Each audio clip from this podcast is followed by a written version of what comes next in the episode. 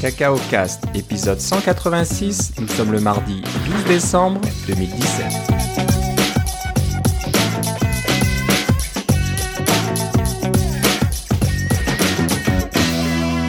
Bonjour et bienvenue dans ce nouvel épisode de Cacao Cast. Comme d'habitude, Philippe Casgrain est avec moi. Comment ça va, Philippe? Ah, Très bien, et toi, Philippe? Ça va pas mal. Ça y est, l'hiver euh, est bel et bien arrivé ici au Canada. On a une bonne chute de neige. C'était pas énorme, mais suffisamment pour euh, causer pas mal de soucis au niveau euh, des routes et du trafic. Et pour tous ceux qui ont la chance de pouvoir bon. travailler de la maison, c'est vraiment fantastique. Ouais, ouais, t'as eu cette chance-là. Moi, je l'ai pas eu, mais ça va. J'ai pas, je vais pas très loin. Moi, mon travail à une quinzaine de minutes de chez moi, donc euh, je vais pas me plaindre. Euh, donc, je peux rouler doucement, neige ou pas neige. C'est pas, c'est pas un gros souci.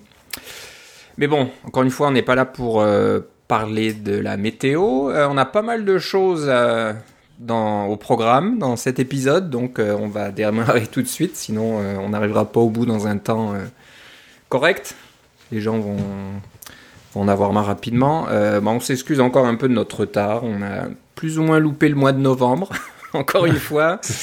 Le temps passe tellement vite, je me dis, oh, ça doit faire trois semaines qu'on a enregistré, puis je regarde le, le, le, le site et je dis, non, ah, c'était en mois d'octobre encore. C'est cela. C'est c'est fou, là. On, a- on a une vie un peu folle, là. Les semaines passent euh, très très rapidement, beaucoup de choses, mais voilà, on voulait quand même faire un épisode euh, de, au mois de décembre qui s'approche des fêtes un petit peu. hein. C'est no- notre, notre petit cadeau de Noël C'est cela. pour euh, nos auditeurs.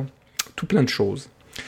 Euh, en parlant de cadeaux de Noël, Apple va peut-être faire un gros cadeau de Noël à ceux qui ont les poches bien pleines. Euh, iMac Pro, C'est plutôt le contraire. C'est les gens qui ont les poches bien pleines vont faire un cadeau de Noël à Apple. Apple aussi, ouais, faut, faut voir dans- de, de quel côté on se place, c'est sûr. Donc euh, le iMac Pro qui a été annoncé euh, il y a un certain temps. À la WWDC. Disponible. Oui, disponible à la pré-vente. hein. Je pense que on va pouvoir le commander le 14 décembre. Donc euh, à l'heure euh, et à la date où on enregistre cet épisode, ça sera dans deux jours, jeudi.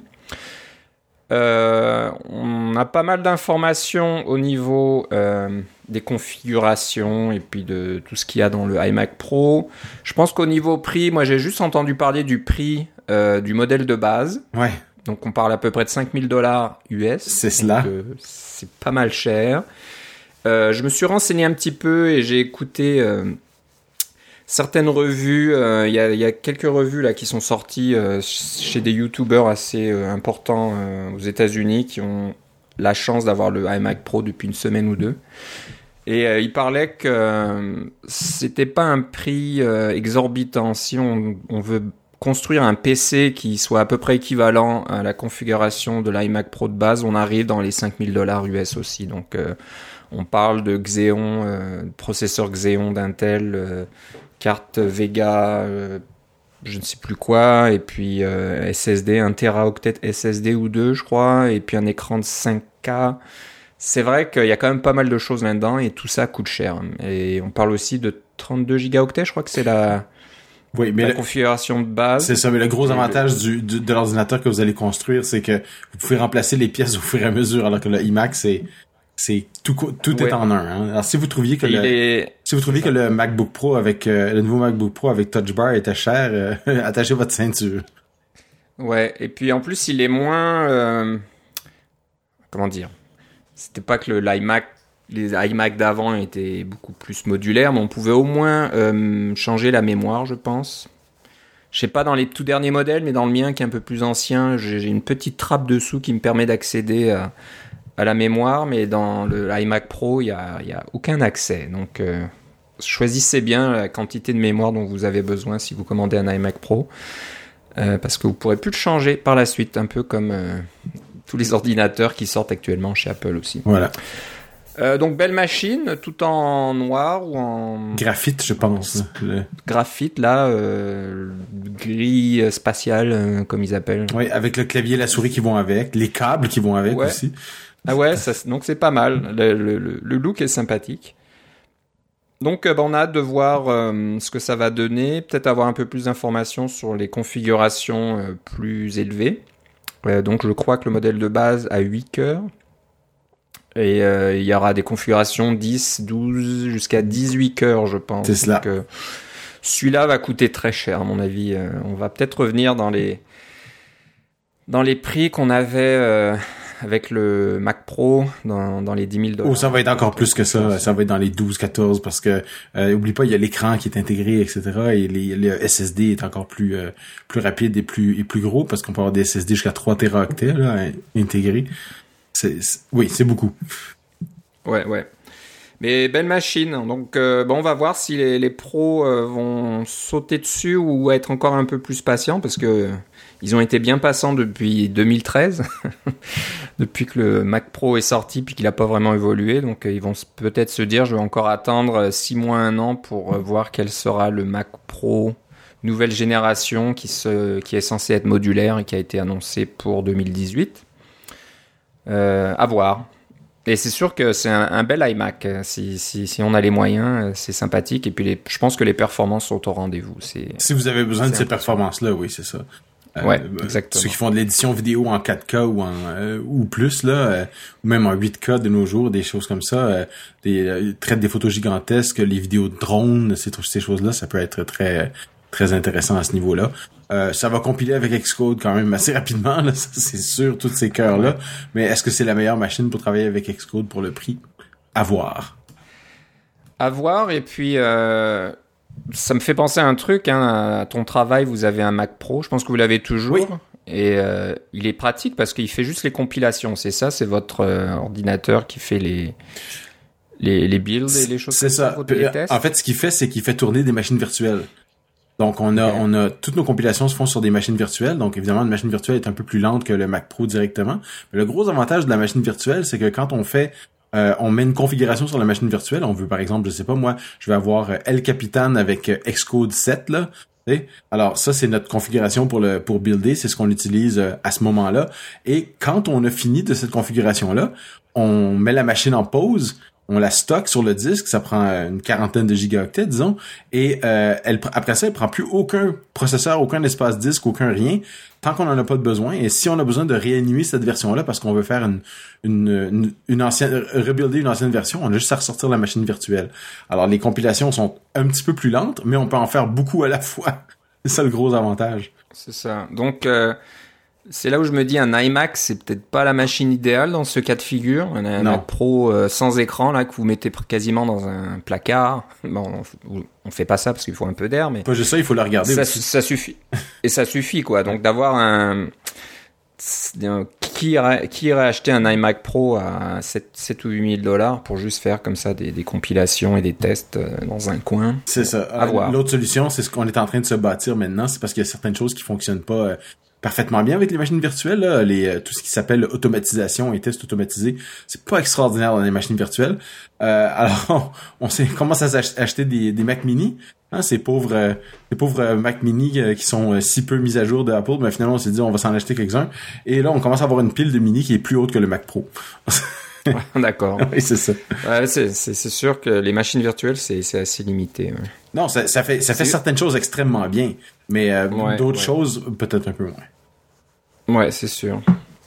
Ok, donc euh, ben on, on verra euh, jeudi. Mais justement, Noël s'en vient. Est-ce que ça t'intéresse, toi, un Mac Pro? Euh, non. non, moi je suis bien avec les portables ou je sais pas. Mais t'es dû bah, pour un... un iMac dans ma Ouais, je sais pas. J'ai un iMac dans ma cuisine, là, mon vieil iMac de 2011 qui marche très bien. Bon, ouais, ça sert ça. un peu de télévision, euh, de station FaceTime, etc. Donc, tant que ça marche, je vais le garder parce que je fais pas vraiment grand chose de plus avec celui-là. Et je sais pas, on est tellement habitué maintenant avec les MacBook Pro d'avoir quelque chose de portable qui, qui se balade dans un sac euh, qu'avoir un, un, iMac euh, vissé au bureau là qui est pas vraiment transportable c'est plus aussi pratique qu'avant. Je sais pas. Ça c'est sûr. Mais justement moi j'ai mon MacBook Pro ici et euh, nos auditeurs se rappelleront que j'ai voulu faire changer la batterie et j'avais peut-être la possibilité de faire changer sans frais. Et effectivement j'ai fait changer la batterie sans frais. Tout s'est bien passé. Euh, et puis j'ai moi j'ai payé 13 dollars pour avoir le petit euh, le petit connecteur MagSafe qui était un peu euh, un peu corrodé sur mon, sur mon iMac. Alors quand je branchais sur mon MacBook Pro, pardon, alors quand je branchais un adapteur de courant euh, MagSafe dessus, euh, ça faisait des petits crépitements. Alors c'était un petit peu euh, un petit peu pas trop bon pour les pour, le connecteur et pour mon, mon état d'esprit. Alors là j'ai un petit connecteur tout neuf pour 13 dollars et j'ai une batterie toute neuve pour 0 dollars. Euh, et un nouveau capot, un nouveau trackpad, un nouveau clavier parce que c'est tout intégré ces trucs là et ça m'a rien coûté, alors je suis bien content. Tout s'est bien passé. Ah ça c'est sympa. Ouais. Ça c'est sympa. Fallait juste attendre jusqu'à la mi-novembre. J'ai changé la batterie de mon vieil de mon vieux MacBook Pro et J'étais allé les voir et puis ils me disaient ah non, non euh, le problème c'est que le MacBook Pro était trop vieux. J'en ai peut-être parlé dans un épisode, mais mm. il est plus supporté. Donc euh, même si euh, le, le, génie au Genius Bar aurait été gentil, voulait me donner une batterie, il pouvait pas parce que ce modèle n'est plus supporté par Apple. C'est ça. Il ne donne plus rien. Alors j'ai acheté une batterie de tierce partie sur internet, je l'ai installée, puis ça a l'air de bien fonctionner. Je vais pas me plaindre. Par contre, ce qui m'est arrivé, euh, petite histoire, je vais essayer d'aller rapidement, sinon on va vraiment faire une émission de 3 heures. Là.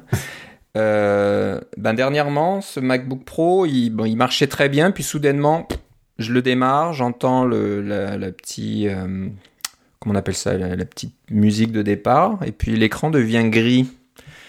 Pas tout noir, il s'allume, mais il est, il est gris, puis il n'y a rien qui s'affiche. Puis bon, en faisant un peu de recherche, je me rends compte que c'est la carte graphique discrète. Donc c'est les modèles qui, a, qui avaient une carte graphique indépendante et aussi la, le, la carte graphique, je sais pas comment on peut appeler ça, le processeur graphique qui est intégré dans le chipset d'Intel. Donc euh, je sais plus ce que c'est comme modèle. Euh, c'est assez ancien. Oui, comme le HD, HD 2000 ou 3000, c'est ça? Ouais, donc ça va être plus vieux, ça va être HD 500 ou 300, je sais pas quoi.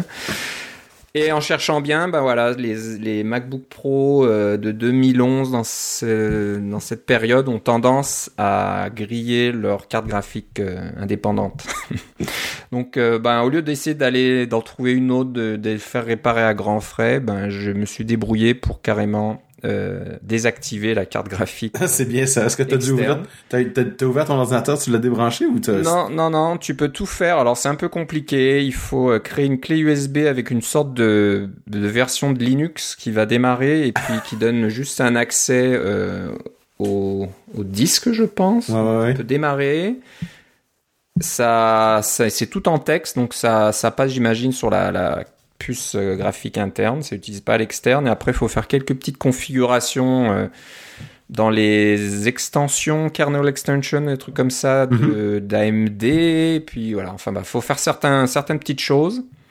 Et ça marche. Donc maintenant, il fonctionne. Je n'utilise plus ma carte graphique indépendante, mais c'est pas bien grave parce que c'est un Mac qui sert pas vraiment à faire du, jeu vidéo ou des choses très performantes en graphisme. C'est ça. Donc ça, ça, ça, fonctionne maintenant. Je peux voir l'écran, je peux utiliser le Mac. Donc je l'ai un petit peu, je lui ai donné un petit peu de vie supplémentaire. je sais pas combien de temps ça durera. Mais c'est pas mal pour une machine de 6 ans.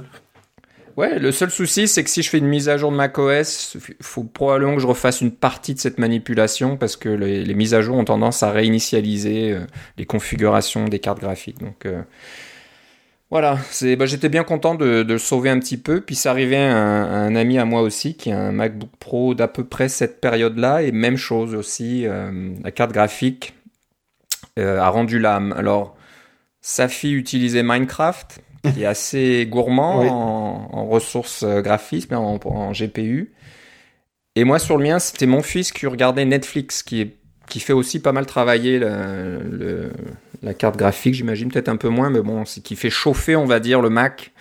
Et j'ai l'impression qu'en chauffant un petit peu trop, la carte graphique euh, a un peu euh, eu un peu de mal. Si je me trompe pas, Netflix sur le Mac est encore a, été, a été longtemps en flash. Alors c'est peut-être pour ça, c'était pas la carte graphique qui travaillait, c'était le CPU, mais ça créait de la chaleur. Ouais, je pense que c'est ça. Donc le, le la combinaison des deux a, a fait que la carte graphique a rendu l'âme.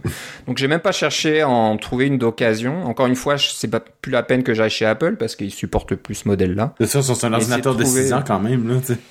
Ouais, c'est plus rentable. Donc voilà, je vais, ils vont pouvoir l'utiliser encore pour faire leur petite bricole et tout ça. Rien de bien important, mais il fonctionne un petit peu. Voilà, je ferme la parenthèse. C'était la petite histoire du jour, nos affaires de, de réparation.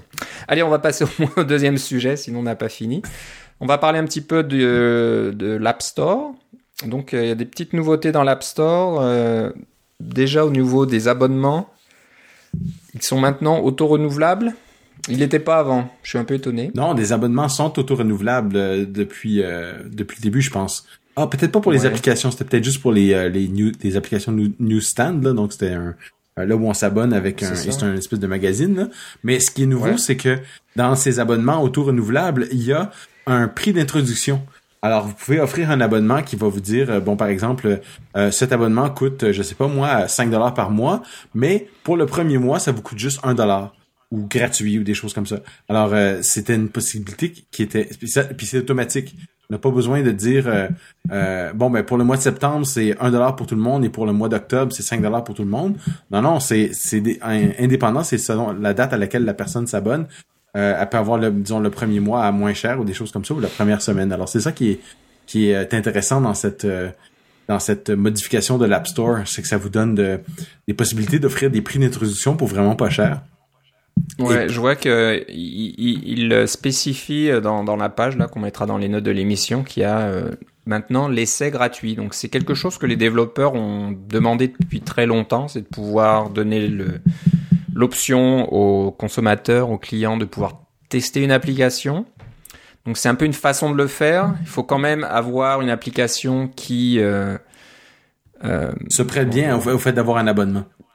Voilà, qui, qui, qui, nécessite un abonnement. Donc c'est c'est pas c'est pas 100% euh, l'idéal. Non, mais tu, prends, mais tu prends par exemple une application TrainScan. Hein? Je pourrais la, je pourrais la transformer pour qu'elle soit sous forme d'abonnement parce qu'il y a un coût à, à, moi, un coût de serveur et des choses comme ça, euh, plutôt que ce soit une application qu'on achète une fois et qu'on paye là.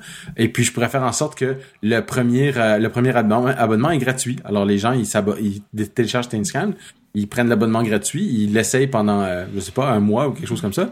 Et puis là ils se rendent compte que c'est super pratique. Et puis après ça, ça se renouvelle automatiquement. Euh, je sais pas moi, 99 sous par mois ou ou, euh, un, ou 5 euh, dollars par année ou une chose comme ça là, tu sais. Mais comme le comme se désabonner d'un abonnement, c'est toujours plus compliqué que de, s'abonner à un abonnement. Euh, il y, a toujours une certaine inertie là-dedans, mais on se trouve à, conserver les gens par inertie, ça c'est quand même assez bien. Ouais. Donc voilà, bah c'est pas mal. Je pense que ça, ça se développe. Ça, prend du temps, mais petit à petit, l'App Store devient devient viable. oui, on avait déjà parlé des, des, des, de fait d'acheter des choses, euh, des, des essais, d'acheter un essai gratuit, hein, de débarrer la fonctionnalité pour une semaine ou pour un mois ou des choses comme ça dans l'application avec un, un, un, achat intégré euh, unique qu'on peut faire juste une fois, même si on désinstalle l'application qu'on réinstalle l'application, l'achat intégré a quand même déjà été consommé. Donc euh, ça c'est une autre façon, mais avec les abonnements auto-renouvelables. Ouais, ouais. Et puis ça peut aussi euh, régler l'autre problème euh, de, des gens qui s'attendent à ce qu'une application soit mise à jour euh, éternellement sans frais supplémentaires. C'est ça. Ça, ça. ça, poussait les développeurs à nommer leur application différemment, l'appeler la version 2 ou avec un nom différent pour forcer, pas forcer, mais inciter les gens à acheter la nouvelle version et de payer à nouveau le prix euh, d'achat initial. C'est ça, c'est clair que l'avenir. C'est là on se dit. Oui, l'avenir est vraiment vers les abonnements là. Euh, c'est. Ouais, ouais, ouais. Voilà, pour les applications sérieuses et, et, utiles et qui sont vraiment maintenues par leurs développeurs et qui sont qui évoluent au fil du temps et qui sont vraiment mises à jour. Je pense que c'est le meilleur modèle d'affaires pour eux. C'est ça plutôt que de vendre une application à 4,99$ et puis voilà la mettre à jour pendant des années des années seulement pour 4,99$. Eh, c'est pas pas rentable. Il faut avoir vraiment beaucoup d'utilisateurs. Ok, donc euh, bonne chose. Euh, voilà, vous irez sur le, lien euh, sur developer.apple.com qui explique tout ça en détail. Bon, une autre chose aussi au niveau de l'App Store, on peut maintenant faire des préventes donc, euh, je vois que dans les notes de l'émission, euh, Philippe, tu as mis un petit, un petit mot disant euh, maintenant pour tous, pas juste Mario. Oui. Alors, sur le moment, je me suis dit Mario, mais de quel Mario il parle? Et puis là, je me suis dit ah oui, Mario, le jeu. C'est vrai qu'Apple avait permis à l'époque, c'était le seul, hein, c'était vraiment un, cas particulier de d'acheter à l'avance, hein, de réserver son application Mario Run. Je sais plus comment c'est ça. Mario Run, c'est ça. C'est pas, pas le jeu du siècle, mais voilà donc maintenant, tout le monde peut le faire, c'est ça? Oui. Euh, ça, tout le monde, ça va être disponible pour tout le monde de, pouvoir euh, mettre son application en pré-vente. Euh, et puis, il y a beaucoup de personnes qui se posent la question, mais pourquoi je mettrais mon application en pré-vente? C'est pas comme si allait en manquer le jour où j'allais, j'allais les sortir. Puis moi, je vois deux raisons principales pour faire ça. La première, c'est évidemment de pouvoir euh, préannoncer quelque chose. Donc, on dit ça, ça s'en vient, vous pouvez le préacheter. Puis, on, peut savoir quels sont les préachats, avoir une idée des, euh, de l'intérêt que notre application suscite. Ça, c'est toujours une, ça, peut être une, une mesure intéressante de, l'intérêt de votre application. Euh, parce qu'on entend souvent des développeurs indépendants qui sont surpris que leur application va bien ou que qu'elle va pas bien ou des choses comme ça. Ils, ils, ont pas ces, ces idées-là. Puis, on, on essaie d'avoir une journée... Euh, euh, il y a notre, ami David Smith euh, qui était à la conférence NS North en 2014 qui a sorti sa nouvelle application Workout Plus euh, version 2 aujourd'hui.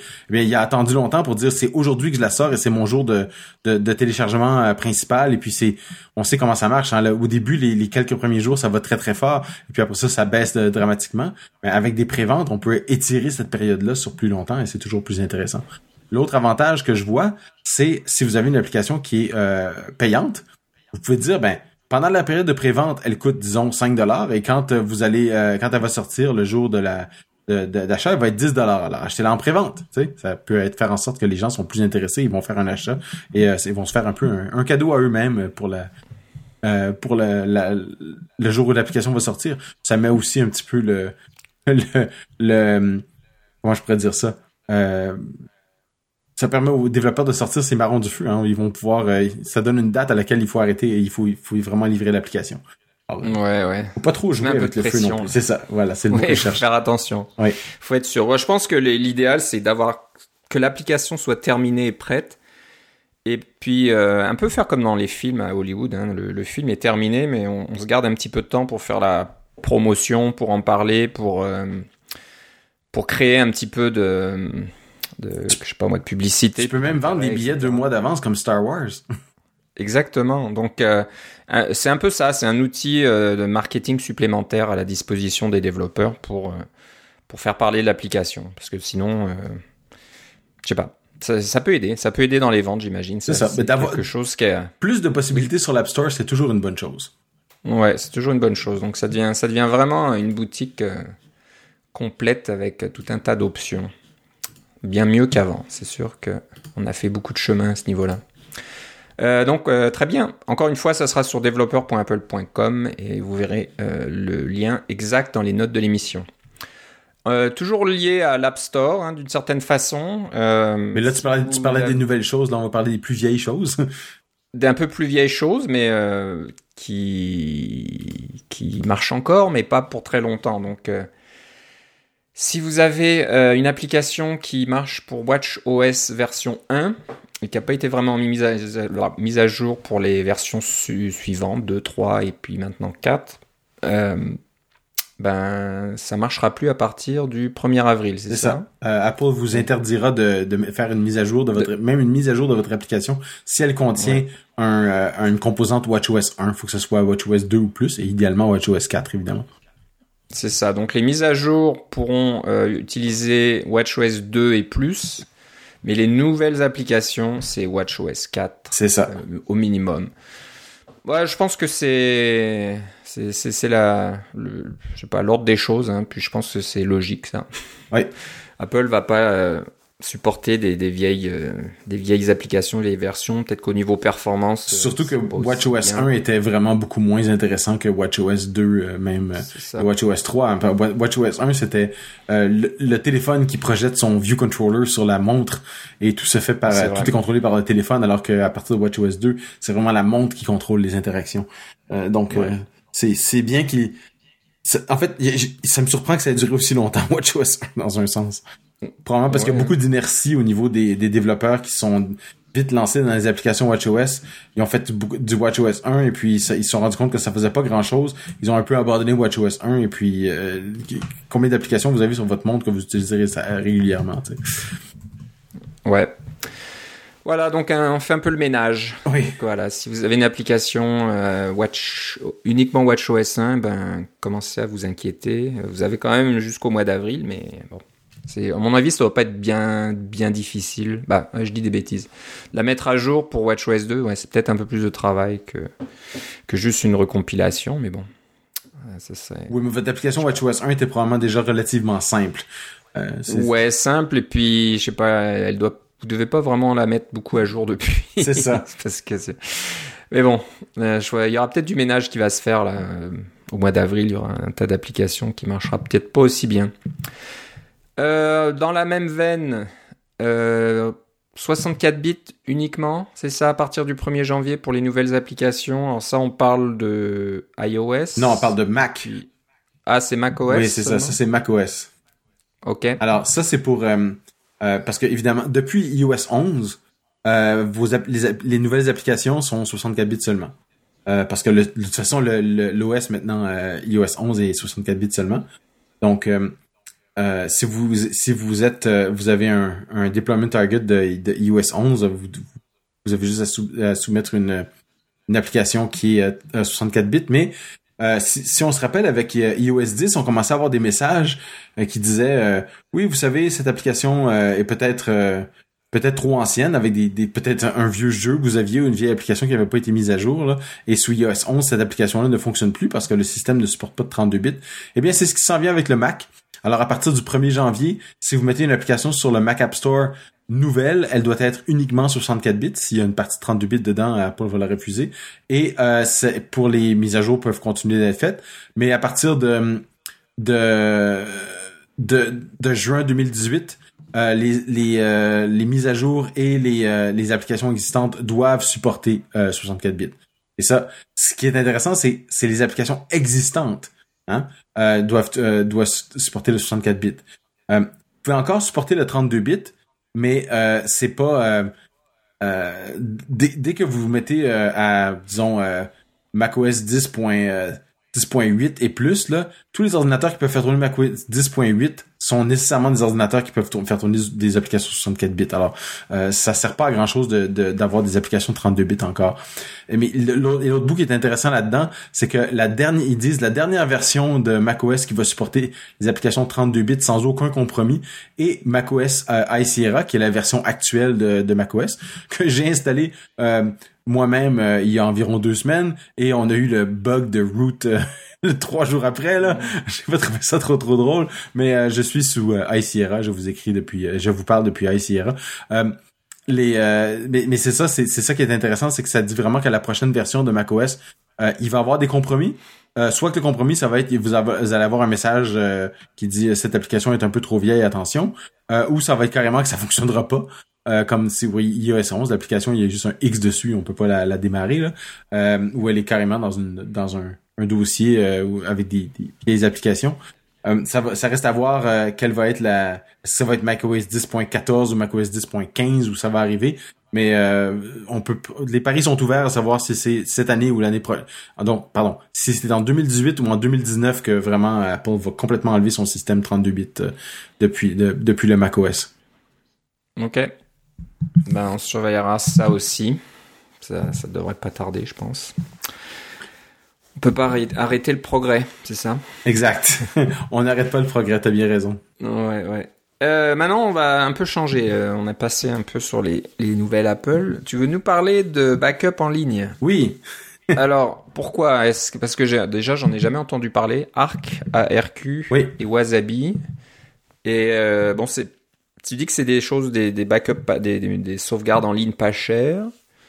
Mais c'est pas gratuit non plus, donc est-ce qu'on fait un peu de publicité là ou pas? Euh, C'est pas tellement de la publicité, c'est que ça fait, moi ça fait des années que je cherche une bonne façon de faire des, euh, des backups en ligne. C'est clair que si vous avez euh, un ou plusieurs ordinateurs à la maison, c'est important d'avoir un, un, un, système de backup quelconque. Alors, par exemple, moi sur mon ordinateur ici, j'ai un, un disque dur que je branche régulièrement qui va faire un backup time machine, et j'ai un autre disque dur sur lequel je peux cloner mon, mon, mon disque au complet. Alors, je fais ça, par exemple, quand j'ai envoyé mon Mac euh, à la réparation chez Apple, j'ai fait un clone complet de mon disque en plus de mon Time Machine. Et ce que ça a fait, c'est que ça m'a donné une double sécurité. J'ai gardé un disque au bureau et j'ai gardé un disque à la maison. Comme ça, s'il arrive quelque chose, j'ai toutes mes choses. Euh, mais plus on avance, plus on a des choses importantes sur nos ordinateurs. Alors, euh, j'ai aussi un time capsule à la maison. C'est ce, système de time machine euh, local avec un disque dur dans ma dans ma boîte Airport. Et ça, ça sert pour tous les autres ordinateurs dans la maison que le mien parce qu'ils ont tous des disques durs plus petits que moi. Puis je voulais pas remplir le time capsule avec mon, mon disque à moi. Mais c'est toujours une bonne idée que d'avoir un autre backup ailleurs. Alors toi, tu as déjà utilisé le système de euh, c'était CrashPlan, je pense, qui te permettait euh, de faire un backup chez un copain, et puis le copain faisait un backup chez toi, donc ça te donnait un backup euh, qui était hors de la maison, ce qui est une excellente chose, et qui ça te permettait de le faire gratuitement dans un sens. Tu avais juste à t'assurer que ton ordinateur est allumé, et puis que l'ordinateur de ton copain est allumé, et c'est à toi de gérer ça. Et j'ai j'ai fait ça moi-même, j'ai installé un un système euh, chez ma mère pour faire des backups et des choses comme ça, mais je me suis dit faire de, l'entretien comme ça de système à distance et quand, ça flanche, euh, il faut il faut le modifier. Il y a des coûts en électricité, il y a des coûts en entretien, il y a des coûts en, en explication technique à distance de comment redémarrer l'ordinateur. Il y a des toutes sortes de, de, de problèmes comme ça. Alors j'ai commencé à regarder euh, les, les, logiciels un peu comme CrashPlan, mais qui fonctionnent plus vraiment pour les individus maintenant et qui en plus est en Java. Euh, L'autre logiciel qui est, qui est beaucoup recommandé, c'est Backblaze, qui est un pour 5 dollars, c'est 5 dollars US par mois par ordinateur et ça va faire un backup de, de votre ordinateur et des disques qui y sont attachés. Mais attention, il y a toutes sortes d'attrapes du style euh, si le disque qui est attaché vous n'est pas rebranché dans les 30 jours, le backup en question est effacé. Alors c'est pas super pratique pour pour dire euh, ouais je vais effacer vos backups et des choses comme ça. Alors je me cherchais une solution. Ah oui, puis l'autre a des avantages de, de Backblaze. Euh, et, et, de faire des backups sur Dropbox et des choses comme ça, euh, c'est que la, la clé d'encryption, donc parce que évidemment les backups sont encryptés, on n'est pas fou, on va pas mettre nos données personnelles et financières sur le nuage sans avoir aucune encryption. D'avoir ces données-là sur le dans le dans sur internet, la clé était détenue aussi par Backblaze. Donc, en théorie, ils ont accès à vos données. Euh, même, chose pour Dropbox, même chose pour Google Drive, etc. J'aimais pas beaucoup ça, moi, personnellement. Alors, que je, ce que je regardais depuis un certain temps, c'est un logiciel qui s'appelle Arc, ARQ. Et Arc, c'est un logiciel Mac qui est natif Mac. Il y a une version Windows aussi. Euh, mais ça a commencé sur Mac. C'est un logiciel qui fait des backups de votre disque, de, de tous les fichiers euh, que vous lui dites de faire, desquels vous dites de faire des backups, des disques durs qui sont connectés à votre ordi, euh, de, de, de n'importe quoi. Euh, ça fonctionne par ordinateur, la licence est par ordinateur, et vous achetez le logiciel une fois pour euh, et la licence est perpétuelle c'est-à-dire que euh, vous, avez, vous, avez, des mises à jour je pense pendant un an puis après ça le, le, logiciel il faut payer pour les mises à jour si vous voulez faire des mises à jour. Mais généralement ça continue à fonctionner pendant plusieurs années puis vous avez juste à faire la mise à jour quand il y a une vente ou des choses comme ça c'est pas si compliqué que ça. Mais c'est un prix quand même assez raisonnable euh, de 50 dollars pour la pour la, licence pour un ordinateur. Comparé à 5 dollars par mois par pour les backups 50 dollars ça arrive quand même assez vite ça arrive en moins d'un an hein. Alors, vous payez votre logiciel assez rapidement. Et l'idée, c'est qu'avec Arc, vous pouvez faire vos backups où vous voulez. Alors, euh, si vous avez de l'espace, disons, vous payez pour Dropbox. Euh, vous avez un teraoctet sur Dropbox. Vous pouvez faire votre backup sur Dropbox et puis utiliser une partie de votre Dropbox. Mais la clé d'encryption, c'est vous qui l'avez décidé. Euh, vous la gardez localement sur un bout de papier, dans votre One Password, dans votre coffre-fort, n'importe quoi. Mais euh, Arc ne la euh, la compagnie Arc ne la connaît pas. Évidemment, Dropbox ne la connaît pas. Donc, les fichiers existent, mais sont complètement encryptés et le, le système de décryptage est en code source libre. Donc, si vous faites pas confiance à Arc, ou logiciel Arc ou que le, votre ordinateur a planté puis vous avez plus Arc, vous pouvez même télécharger un logiciel en, code source libre. Il y a des versions compilées qui vont vous permettre de récupérer vos fichiers euh, sans euh, sans rien payer dans un sens, sans payer de, de licence logicielle. C'est c'est pas verrouillé sur votre licence pour euh, devoir récupérer vos fichiers. donc j'aimais bien cette approche-là de dire que c'est moi qui contrôle la clé et que je paye pour le logiciel et j'ai pas besoin de payer annuellement.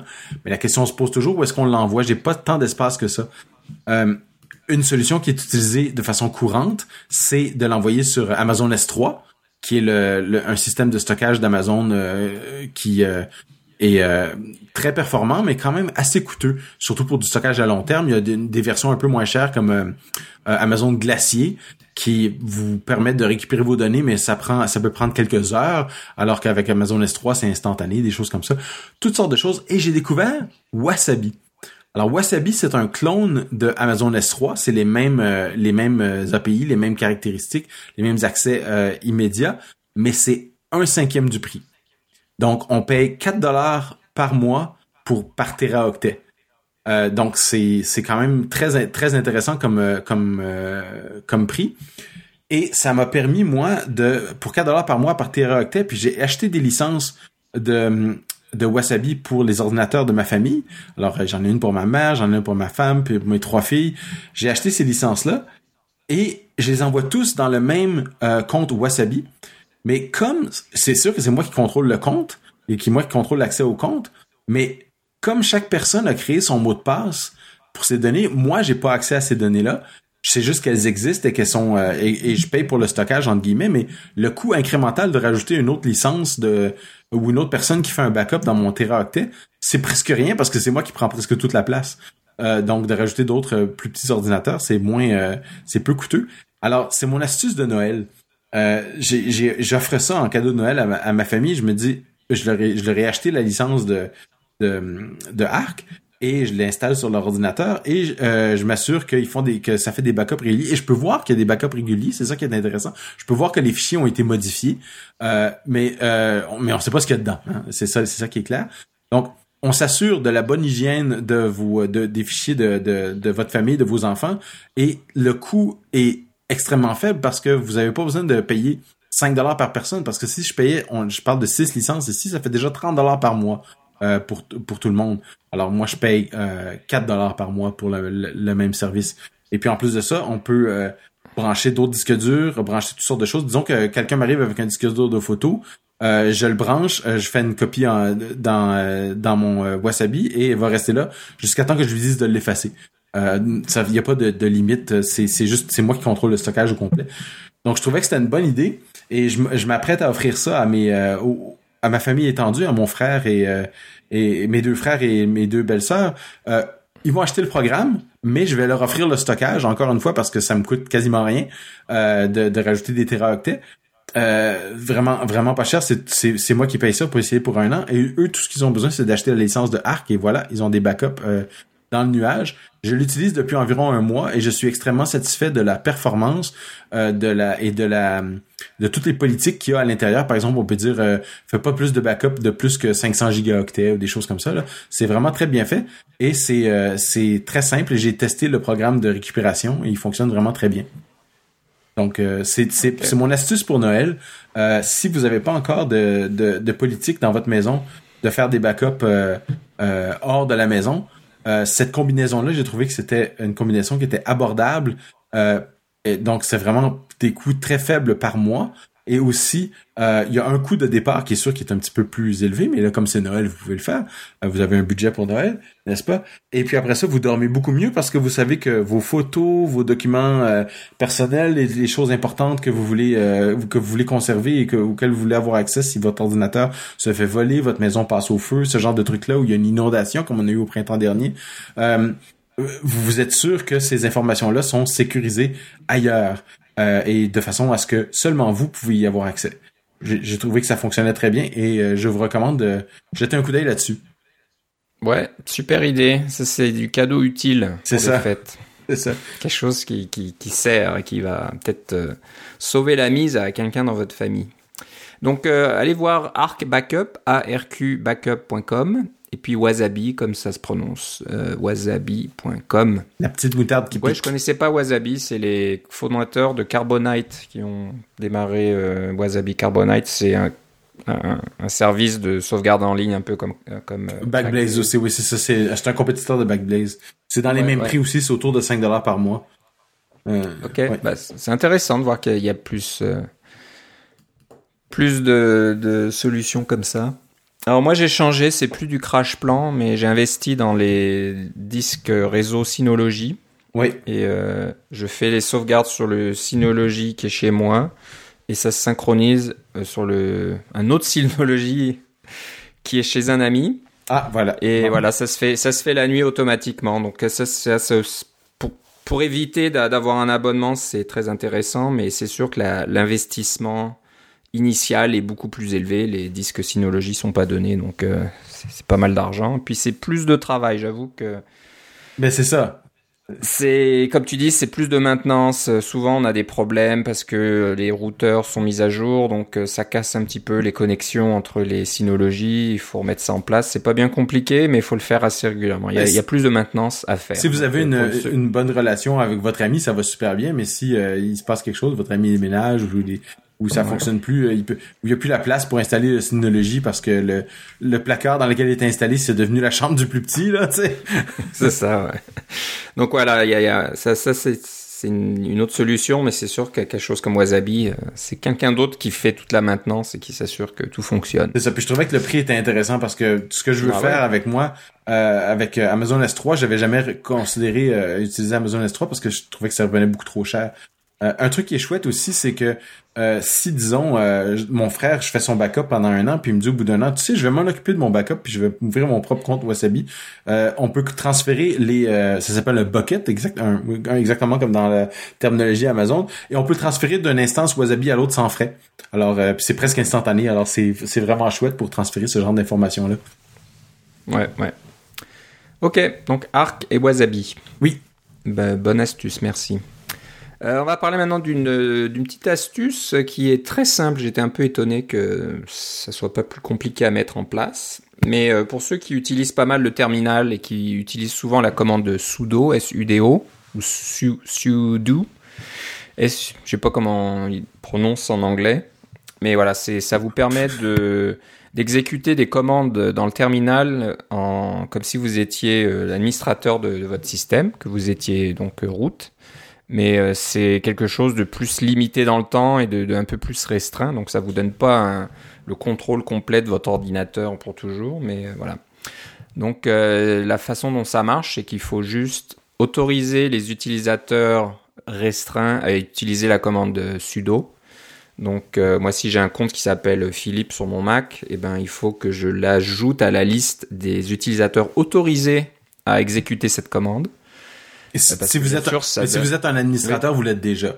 Hein? C'est ça. La plupart des gens sont déjà administrateurs sur leur machine. Les gens comme toi et moi qui euh, qui avons l'habitude, on se crée deux comptes, un compte administrateur qu'on utilise presque jamais et un compte d'usager normal qui est plus restreint.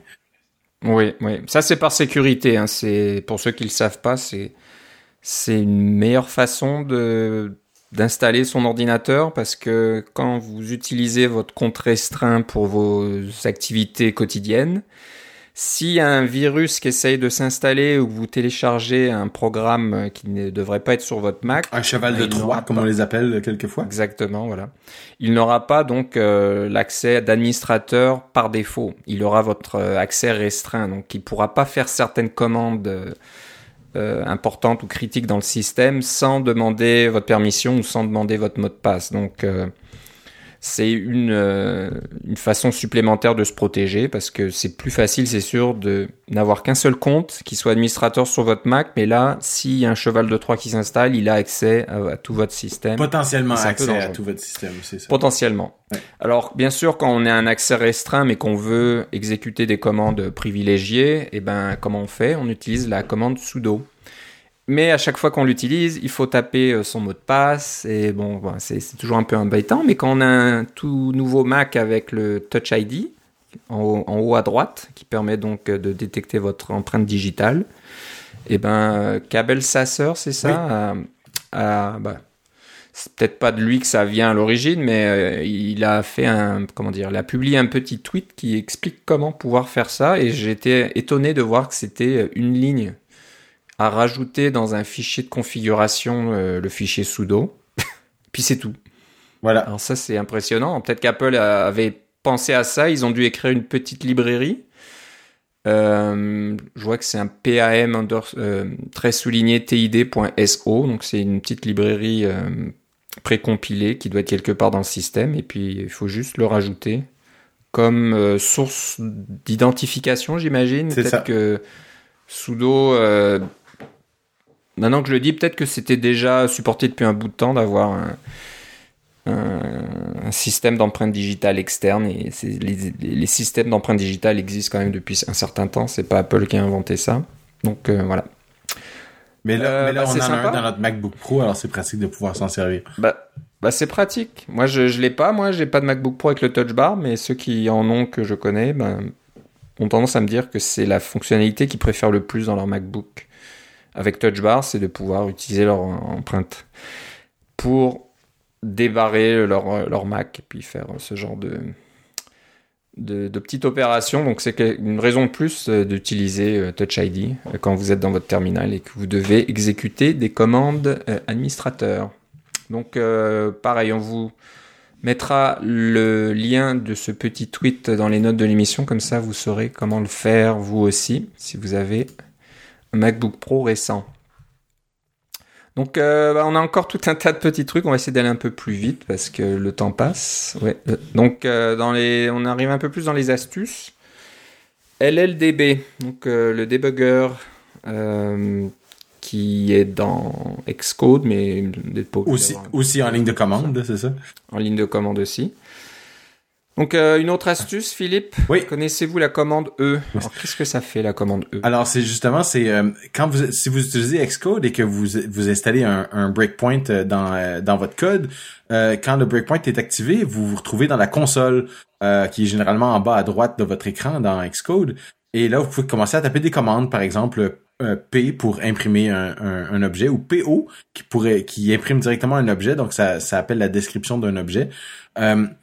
Et maintenant, il y a aussi la commande E qui est un peu comme PO dans le sens que ça va imprimer la description de l'objet, mais ça va vous donner beaucoup plus de détails. Ce qui est très intéressant quand vous vous faites des vous imprimez des objets qui supportent euh, les descriptions étendues, comme par exemple les vues euh, dans iOS et je crois dans macOS aussi, qui vont vous donner une idée de la hiérarchie des vues qui sont intégrées, euh, quelles sont les quelles sont ces, euh, ces dimensions, quelles sont les sous-vues, quelles sont les dimensions de ces sous-vues-là, quelles sont les les, les différentes caractéristiques des différentes sous-vues. Alors c'est une façon très très simple de d'imprimer plus d'informations. Alors la prochaine fois que vous serez en ligne de commande et que vous allez taper PO pour le nom d'un objet ou le nom d'une ou une expression, euh, essayez de, de, faire E à la place pour voir si ça vous donne plus d'informations et quelque chose de plus intéressant. Ouais. Non, c'est beaucoup plus euh, beaucoup plus détaillé, c'est sûr. c'est pas c'est pas tous les objets qui la supportent là, mais c'est le extended description. Ok. Bah une bonne petite astuce. E espace et puis le nom le nom de votre objet. C'est ça. LLDB. Euh, une astuce Git maintenant. Euh, Autostash. Alors... Ça, c'est pour nos amis qui sont en ligne de commande. Alors, euh, si vous êtes comme moi et que vous utilisez Git en ligne de commande, parce que toutes les interfaces graphiques euh, ont tous leurs problèmes et leurs euh, différentes façons de faire et sont pratiques pour visualiser, mais pour faire des opérations, vous voulez vraiment avoir la ligne de commande. vous, vous vous retrouvez probablement souvent à faire des, des commande qui s'appelle git pull. Alors ça, ça va faire euh, aller chercher les changements les plus récents et peut-être euh, euh, faire avancer votre code à la version la plus récente. Mais si vous avez des modifications qui seraient réécrites dans le par ce qui ce qui vient de du répertoire principal, le Git va vous dire ah vous avez des modifications locales, il faut faire un stash. Alors là, vous devez taper la commande git stash. Euh, vous faites le git pull et après ça vous faites git stash pop pour faire euh, apparaître vos changements et vous voyez quelles sont les euh, les les modifications. Alors c'est trois commandes. c'est un peu achalant. En plus, ça vous ça vous bloque un peu dans vos dans dans votre réflexion et dans, dans vos avances. donc, il y a une version de git pull. Il y a un argument à git qui s'appelle autostash qui va faire tout ça pour vous. Alors, c'est c'est une petite astuce de Git euh, pour euh, pour nos amis en ligne de commande, git pull-autostash. Et évidemment, il y a moyen de mettre ça comme valeur par défaut. Euh, donc, vous pouvez aller voir dans la documentation, on va mettre dans les notes de l'émission, comment modifier votre fichier .git que vous avez sûrement déjà pour lui dire que chaque fois que vous faites un git pull, en fait, vous voulez faire un git pull autostash. Parce que ça devrait être la, la chose à faire de toute façon. OK. Bah ouais, toujours bon à savoir parce que Git c'est très puissant, c'est, ça fait beaucoup de choses, mais c'est sûr quand quand ça devient un petit peu fastidieux là de taper 53 commandes à chaque fois. Voilà. Pour la moindre chose, c'est moins drôle. Donc euh, voilà, Autostash euh, à votre euh, service. Une autre astuce pour le Finder, et apparemment ça, ça, ça vient d'arriver avec High Sierra, donc ça n'existait pas avant, ou peut-être ça existait sous une autre forme. Mais apparemment, euh, on peut. il faudrait que je fasse le test rapidement. Là, c'est une astuce Finder pour, Finder pour tout le monde, pas juste pour les gens qui sont en ligne de commande. Alors, faut faire commande shift. Euh. Commande majuscule point. Oh, il y a le point aussi. Oui. Ah, d'accord, je pensais commande majuscule point. Faut que je tombe peut-être sur un. Va à la racine de ton disque, tu vas avoir des fichiers cachés. Ouais. Je pense qu'il faut aller là. où est-ce que je trouve ça? Enfin bref, c'est pour pouvoir afficher les, fichiers, les... afficher les fichiers cachés. Ah voilà, les voilà, je les vois. Ah oui, c'est magique. Oui. Donc on, voilà, on entend ton clavier. Ouais, ouais, je peux le refaire. Toc, toc, toc. Et puis c'est c'est assez rapide. Donc euh, voilà, dans le Finder, si vous voulez voir les fichiers cachés sans euh, faire de manipulation. Euh, ou aller dans le terminal. Ou aller dans le terminal, faire un ls LA ou quelque chose comme ça pour voir les, fichiers cachés. Eh ben vous pouvez le faire dans le Finder. Donc commande majuscule point et vous verrez en gris ah ouais, on peut les sélectionner et tout ça, puis voir ce qu'il y a dedans. Donc euh, ça marche. Euh, donc vous les verrez en gris, comme ça on, voit la différence entre les fichiers euh, normaux et puis les fichiers cachés. Et puis il y a un paquet de fichiers cachés finalement dans la racine de, votre disque dur. Oui, puis un des fichiers cachés les plus les, principaux, c'est à votre à la racine de votre, de votre dossier de départ. Il y a le dossier bibliothèque, hein, le dossier library qui est qui est caché par défaut maintenant. et puis il y a une manipulation du plist que vous faire en sorte pour l'afficher. Et puis vous pouvez faire pomme majuscule G pour y avoir accès, mais en faisant pomme majuscule, enfin commande majuscule point, euh, vous pouvez l'afficher directement, il apparaît. Euh, et puis c'est facile de s'en rappeler parce que point, c'est les fichiers commencent par un point sous Unix sont des fichiers qui sont cachés. Alors c'est pour ça qu'ils ont choisi le point comme euh, comme version, je suppose, pour comme comme commande. Ouais. C'est pour ça que c'est facile de s'en rappeler. Et ce qui est marrant, c'est qu'il y a d'autres dossiers qui ne commencent pas par point, qui sont aussi cachés. Donc ça, c'est peut-être plus une astuce, euh, une fonctionnalité macOS plutôt que c'est ça. Unix. Mais, mais originellement, les fichiers points sur, Unix sont cachés par défaut. Alors c'est ça là. C'est de là que ça vient. C'est par exemple euh, par défaut maintenant le fichier volume ne s'affiche pas quand vous allez à la racine de votre Mac, mais si vous faites euh, commande majuscule point, vous verrez que le fichier volume, donc qui contient tous les volumes de votre système, les disques durs, les dossiers partagés, etc euh, bah, c'est un fichier caché, mais vous pouvez maintenant le voir. Donc ça te plaît bien cette bah, astuce-là?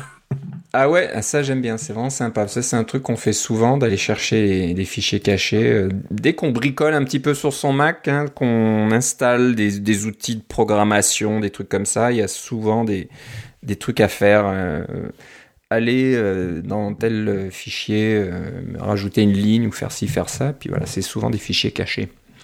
Donc euh, bah, merci pour l'astuce. Et euh, la personne à qui on a le droit à ça, c'est Chris Johnson. Je sais pas, tu connais Chris Johnson ou t'es tombé par hasard dessus? Je suis tombé par hasard dessus comme, dans, comme bien des choses. Ok. bah merci Chris pour cette astuce. Euh, encore une autre maintenant, on va, c'est nos cadeaux de Noël hein, avant les fêtes, donc plein d'astuces. Cette fois-ci, c'est dans Xcode. Et puis là, il va falloir que tu m'expliques parce que c'est un petit peu euh, au-dessus de ma tête là. Donc, euh. Alors, il y a une nouvelle fonctionnalité dans Xcode 9 qui s'appelle le Main Thread Checker. Alors, ce que ça fait, c'est que vous, vous pouvez, c'est un outil diagnostique. Euh, je sais pas si on a déjà parlé des, des NS zombies là, des cet, cet outil diagnostique ou instrument ou ces différents outils que vous pouvez cocher dans Xcode quand vous démarrez votre programme à partir d'Xcode. alors, c'est un nouvel outil diagnostique qui est nouveau de Xcode 9 si je me rappelle bien, qui vous permet de, euh, de vérifier que euh, les appels, euh, un, appel qui devrait, qui va appeler AppKit, donc des, choses de, de, de, de vue et de contrôleur, qui devraient tous se passer sur le, le, le, main thread, donc la, comment je pourrais dire ça, le, le le fil principal. Ouais, c'est ça. Le fil principal, ce serait la traduction littérale, là, mais disons le, le le fil de démarrage de votre de votre logiciel, tous les, programmeurs euh, sur Mac ou sur iOS savent que tout ce qui joue avec l'interface usager doit se faire sur cette euh, sur cette euh, sur ce main thread. J'ai pas trouvé de meilleur de meilleur qualificatif français. Parce que sinon, il y a des mauvaises choses qui vont se passer. Mais évidemment, si on fait tout sur le main thread, c'est pas une bonne idée parce que notre application euh, sur le Mac, on va avoir la, la, la, pizza de couleur qui apparaît parce que tout bloque. Euh, sur iOS, euh, le système peut vous dire ah ça fait trop longtemps que vous êtes bloqué, vous êtes fini, il va vous mettre en hibernation, vous faire disparaître, etc. Vous avez l'impression d'avoir planté. Et donc toutes les opérations qui prennent du temps doivent être faites sur des des des, des threads séparés. Euh, mais il faut évidemment après ça rappeler le main thread pour lui dire hey on a des nouvelles données à présenter etc. Alors Xcode main thread checker pour faire une longue histoire courte c'est un, un, diagnostic qui vous permet de voir quand est-ce que vous faites des accès euh, euh, à des choses qui devraient être sur le main thread qui ne le sont pas. Euh, toutes les affaires, on parle des affaires d'interface usagée puis des choses comme ça, ça va vous mettre un petit un petit breakpoint dans Xcode pour dire hey à cet endroit-là tu étais sur un autre thread et tu devais être sur le main thread et c'est sûrement une erreur de programme. Vérifie ça vous pouvez maintenant le faire avec vos propres méthodes. Alors, il y a un tweet qu'on va mettre dans les, dans les notes de l'émission, mais qui euh, vous permet de, de rajouter des vérifications pour une certaine méthode. Euh, vous pouvez en rajouter autant que vous voulez, là, mais euh, on en prend une. Vous appelez une méthode dans une certaine classe et vous lui dites et le main thread checker rajoute cette méthode-là aux choses que tu dois vérifier qui sont sur le main thread. Par exemple, vous avez une méthode qui joue dans Core Data euh, ou dans quelque chose comme ça, euh, ou dans votre propre modèle, mais vous savez euh, que ça doit être fait uniquement sur le main thread parce que ça, parce que vous avez vos raisons. Là. Il n'y a pas nécessairement d'interface usagée, mais vous savez que ça, ça doit être synchrone avec le main thread. Et c'est la, la, la, la façon de que ça a été programmé. Vous pouvez dire au main thread checker et euh, rajoute cette méthode-là si jamais elle n'est pas appelée sur le main thread, dis-le moi. Alors c'est très pratique pour rajouter de la fonctionnalité de diagnostic euh, à cette nouvelle méthode, euh, cette nouvelle euh, euh, fonction de Xcode qui est le main thread checker. Ok. Bon, ben c'est intéressant. C'est un peu plus avancé comme, comme discussion, mais bon, c'est sûr que ça, ça peut arriver surtout comme tu le dis un petit peu, s'il se passe des choses bizarres dans votre application, là, des, des trucs qui qui devraient pas arriver ou vous comprenez pas trop pourquoi, c'est peut-être euh, une piste d'investigation. C'est sûr que sur Xcode 9, vous devriez euh, tout de suite activer le main thread checker euh, pour pour vos applications. Ça va les ralentir un petit peu parce que c'est un outil de diagnostic supplémentaire, mais ça va vous aider à trouver des bugs très rapidement. Ouais. Ok. Donc euh, encore une fois, c'est un petit tweet avec un peu plus d'informations. Vous trouverez ça dans les notes de l'émission. Euh, on va parler maintenant de machine learning, donc euh, Core ML d'Apple. Donc c'est la grande, peut-être plus qu'une mode maintenant, mais on parle d'intelligence artificielle et de choses comme ça un peu partout. Donc voilà, si vous voulez mettre un petit peu le nez là-dedans côté euh, Apple, côté, bah, c'est dans iOS, j'imagine. C'est aussi dans macOS, oui, bien sûr. Core, Core ML, hein, mhm. donc euh, il y a pas mal de choses à faire. Donc euh, Philippe, tu as trouvé des ressources là pour se lancer un petit peu là-dedans. C'est ça. donc on parle d'un outil et puis aussi d'un cours en ligne gratuit qui vous permet de d'apprendre un peu de quoi il s'agit et comment ça fonctionne. C'est ça. Donc tu veux parler de quoi d'abord? Par le ce petit outil? Ben vois-tu parce que je pensais que les vacances de Noël s'en viennent et peut-être que vous, allez avoir un peu de temps euh, pour euh, décompresser et puis faire autre chose que que de votre travail de, de, tous les jours et vous voulez peut-être apprendre un petit peu plus sur le, le fameux machine learning, l'apprentissage machine euh, dont on parle depuis depuis un certain temps mais encore plus depuis que c'est dans les frameworks. Euh, CoreML, il y a deux aspects. Le premier, c'est la création d'un modèle, donc euh, ces fameux modèles d'apprentissage auxquels on va donner des, euh, des milliers d'images, disons, de fleurs euh, et de choses qui sont pas des fleurs pour lui faire apprendre au modèle qu'est-ce qu'est-ce qu'est une fleur. Et après ça, on synthétise un fichier modèle à partir de ça qu'on peut mettre sur un appareil iOS ou macOS et ce fichier modèle est très petit et on fait tourner ça de façon locale pour avoir un semblant euh, ou euh, quelque chose qui débute de l'intelligence artificielle ou qui semble avoir de l'intelligence artificielle pour pouvoir reconnaître qu'est-ce que c'est qu'une fleur grâce à ce modèle-là. Les modèles ne sont pas créés euh, à l'intérieur du programme qui les utilise. Les modèles sont créés pour être distribués par la suite. Alors dans Core ML que vous avez sur votre Mac ou sur votre appareil iOS, c'est consomme des modèles. Mais le problème, c'est toujours et ça, c'est le petit cours que j'ai mis. J'ai mis un, un petit cours euh, en anglais, mais qui est euh, relativement court. Je pense que c'est deux sessions d'une trentaine de minutes avec des exercices euh, qui vous apprennent à utiliser CoreML comme utilisateur de modèle pour iOS. Alors c'est c'est en anglais malheureusement, mais c'est gratuit et c'est c'est mieux fait que les les vidéos de la WWDC qui sont de quand même d'assez haut niveau qui plonge pas trop dans les détails pour vous apprendre les choses. Il faut vraiment que vous plongiez vous-même dans les détails. Alors si ça vous rebutait un petit peu d'apprendre qu'est-ce que c'est que le ML euh, ou euh, l'apprentissage machine, ce petit cours-là va vous aider. Mais ça, ça va vous aider à consommer un modèle. la question qui se pose toujours, c'est d'où viennent ces modèles? Alors, il y a des modèles à télécharger. Il y a toute une communauté de, de, de développeurs qui créent des modèles pour toutes sortes de choses. On a des modèles pour de la faire de la reconnaissance d'images, pour différents trucs. Par exemple, euh, est-ce que c'est une fleur, comme je disais tantôt, est-ce que c'est une voiture, ce genre de choses-là. Euh, euh, de la reconnaissance vocale, de la reconnaissance de différents sons. Il y a des, il y a des modèles pour reconnaître les sons d'oiseaux, par exemple. C'est tous des modèles que vous pouvez télécharger. Mais si vous voulez faire votre propre modèle, c'est un peu plus complexe. Euh, il y a des ressources en ligne, bien sûr, euh, mais elles sont toutes un peu à gauche et à droite, prennent peut-être des machines Linux pour faire ou des machines Windows pour créer les modèles, pas nécessairement adaptés pour le Mac. Et euh, Apple avait acheté une, compagnie pour la création de ces modèles-là. Donc c'est bien avant Core ML. Et l'outil principal qu'ils ont développé pour ça, ben Apple a décidé de le mettre en code source libre. C'est un outil qui s'appelle Turi Create. Euh, Turi probablement comme euh, Turing dans Alan Turing, là. mais c'est un petit modèle, un, outil Python que, euh, qui est maintenu par Apple, donc vous savez que ça fonctionne sur vos Mac, euh, qui vous permet de créer des modèles Core ML. Alors une fois que vous aurez un peu plus de confiance sur qu'est-ce que c'est que l'apprentissage machine et que vous voulez commencer à créer vos propres modèles parce que ce que vous voyez comme modèles qui sont développés dans soit dans le commerce ou dans le domaine open source ou des choses comme ça, c'est pas, ça convient pas tout à fait à vos besoins. Vous voulez par exemple créer votre propre modèle d'apprentissage pour euh, votre logiciel de vente au détail, pour prendre un, un, un, exemple dans mon, dans mon champ à moi, euh, qui vous permet de reconnaître qu'est-ce que les gens achètent euh, quand ils achètent ce genre de produit-là, qu'est-ce qui vient avec, et des choses comme ça pour faire ce genre d'inférence statistique.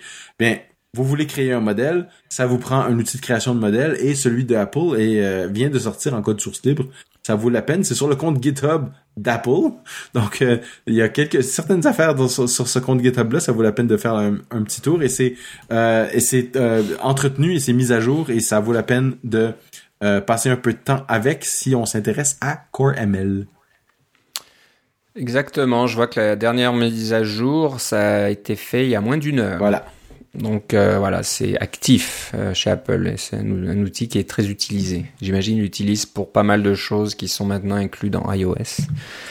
Oui. Donc vous pouvez aussi euh, faire votre votre système de d'apprentissage machine. c'est intéressant. Ouais, je pense que c'est une bonne idée pour les fêtes là de d'apprendre un petit peu, voir comment ça marche vu que c'est c'est partout maintenant.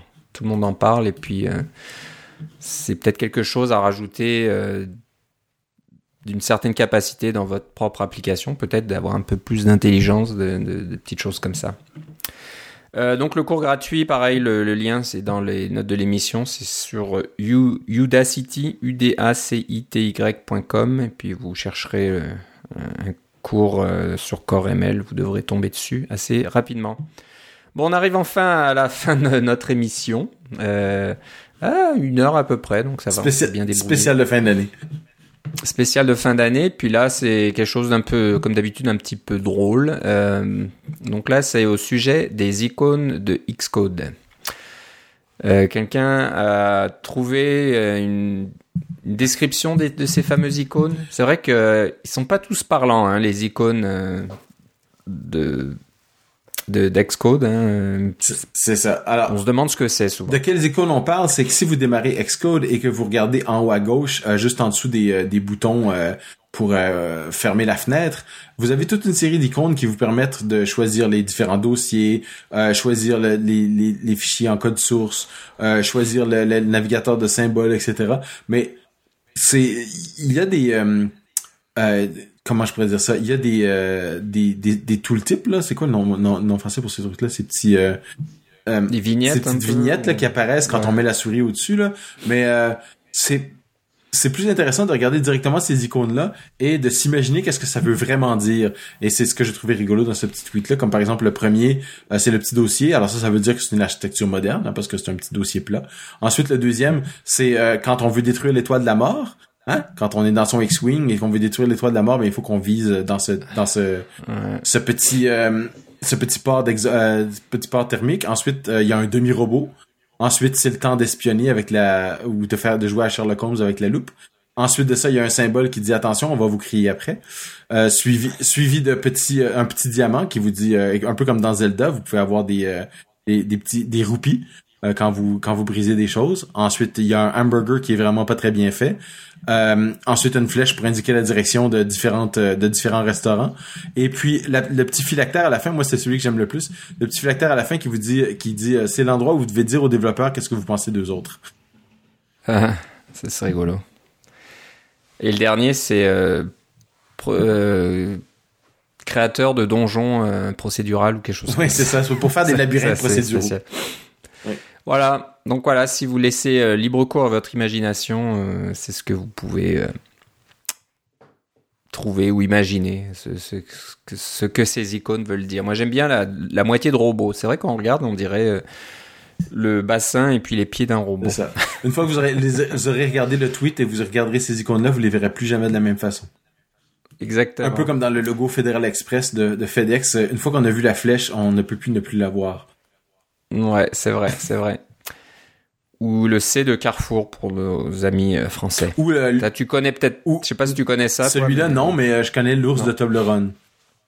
Alors, ah. dans si vous regardez un emballage de Toblerone, il y a une montagne euh, suisse là, et puis dans la, sur le côté de la montagne suisse, il y a une espèce d'ours comme un grizzly ou quelque chose. Ben, c'est pas un grizzly, c'est plus un ah. ours brun là. Une fois que vous l'avez vu, vous pouvez plus ne plus le voir. Ok, ça je je connaissais pas, donc je regarderai mes barres de Toblerone différemment la prochaine. Justement, c'est le temps des fêtes, vous allez, vous allez peut-être recevoir une barre de Toblerone. Ouais, ouais, c'est très bon. Ça, c'est dur pour les dents, mais c'est bon.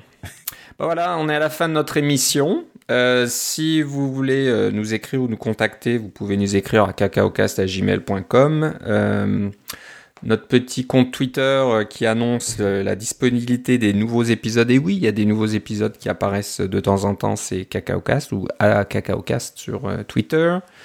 Et puis, bien sûr, le, le site cacaocast.com où vous verrez tous nos épisodes depuis le numéro 1. Ils sont tous là.